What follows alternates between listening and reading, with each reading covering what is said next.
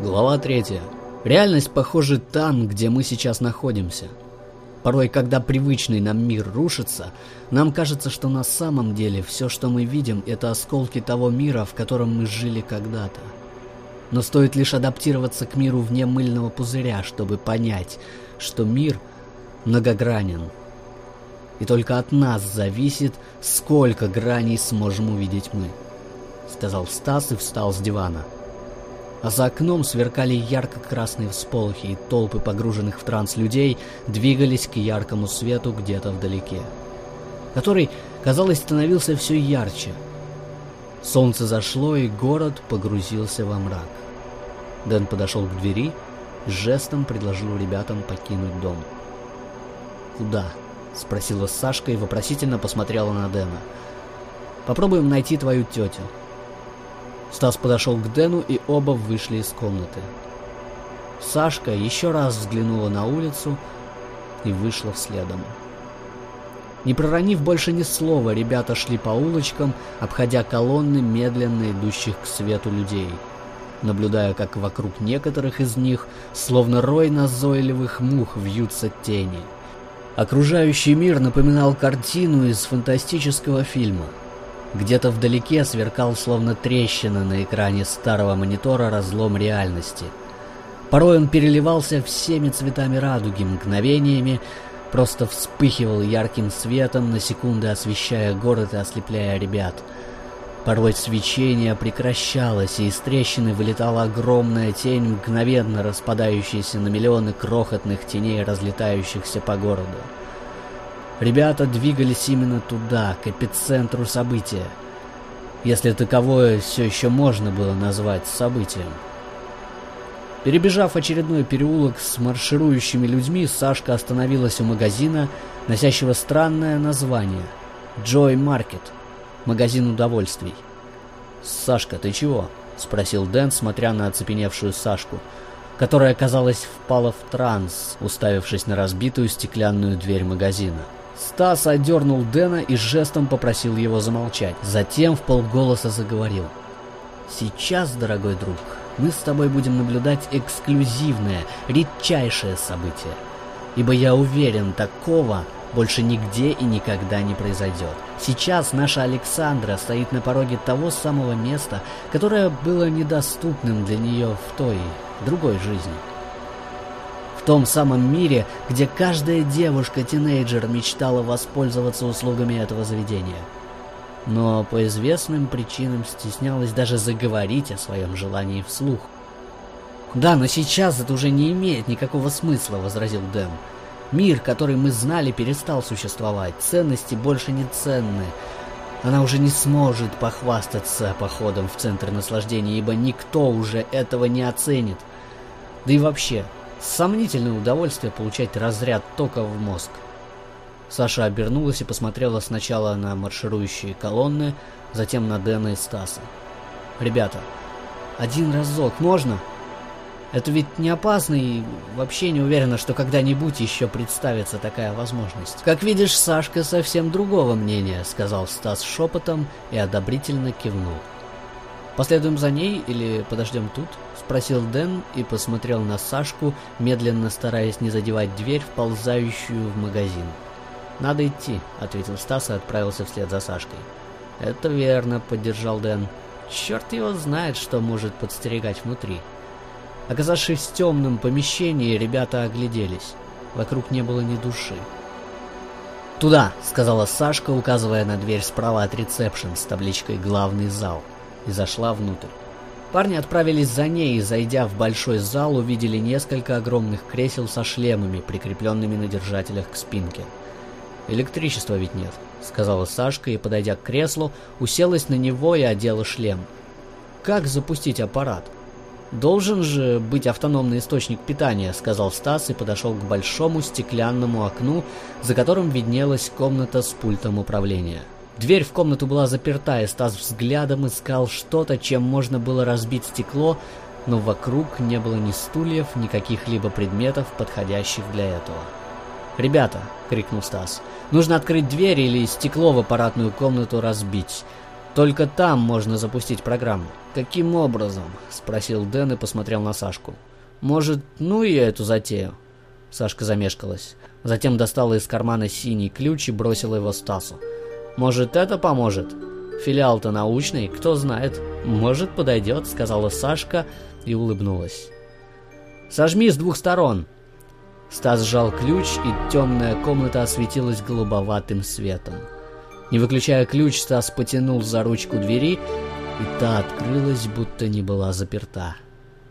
«Хорошая штука», — сказал Дэн и подбежал к Стасу. «Ну что?» — сказал Стас. «Может, э, ключик еще и питание включит?» «Да не!» — ответил Дэн и подошел к панели управления. Тут же все просто. Вот она, кнопка автономного питания, сказал он и нажал на кнопку с изображением старого машинного аккумулятора. В большом зале включился свет, и огромный, украшенный лепниной и картинами потолок засиял золотом и серебром. Заиграла спокойная музыка, и перед сидящей Сашкой засиял появившийся откуда-то экран, на котором появился приятный внешности парень лет 25 с бакенбардами и в строгом костюме. Он сделал поклон и приветствовал Александру. Дэн и Стас уселись на соседних креслах, но появившиеся экраны отключили, дабы иметь возможность созерцать расцветающую от счастья Александру. «Здравствуйте», — сказал парень на экране Сашки. «Меня зовут Серж. Сегодня я ваш помощник и проводник в удивительный мир удовольствий. Можно узнать ваше имя, госпожа?» На щеках Сашки появился легкий румянец. Она улыбнулась и сообщила Сержу свое имя и возраст. «Как я понимаю», — ответил Серж, — «вы впервые пользуетесь услугами нашей компании. Позвольте устроить вам небольшую экскурсию по нашему филиалу».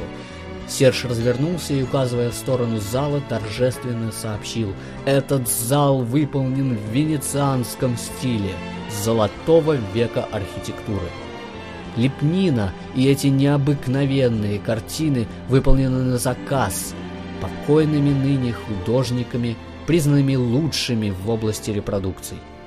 По мнению подавляющего большинства наших клиентов, атмосфера этого помещения призвана погрузить человека в негу, отвлечь его от повседневных забот и подарить еще больше удовольствия при процедуре стимуляции. «Потрясающе!» – прошептала Сашка и, одев шлем, откинулась на спинку большого кожаного кресла. «Желаете приступить?» – спросил Серж и, улыбнувшись, поправил бабочку. «Да, пожалуй», – ответила Сашка и, закрыв глаза, прошептала. «Серж, начинайте!»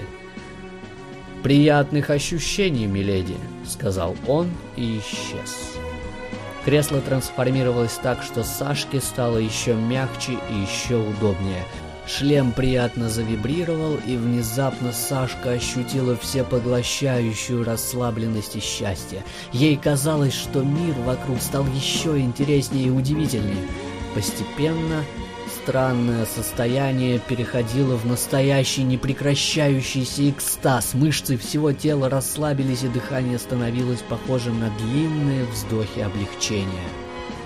Сашке начинало казаться, что она поднимается вверх к потолку, а затем, пролетая сквозь него, оказывается на улице, а там теплыми июльскими лучами светит солнце, а вокруг только зеленые поля и луга, а по ним бегают не то кролики, не то мифические создания, и вот Сашка уже высоко в небе, и кажется, что лучше уже просто не может быть.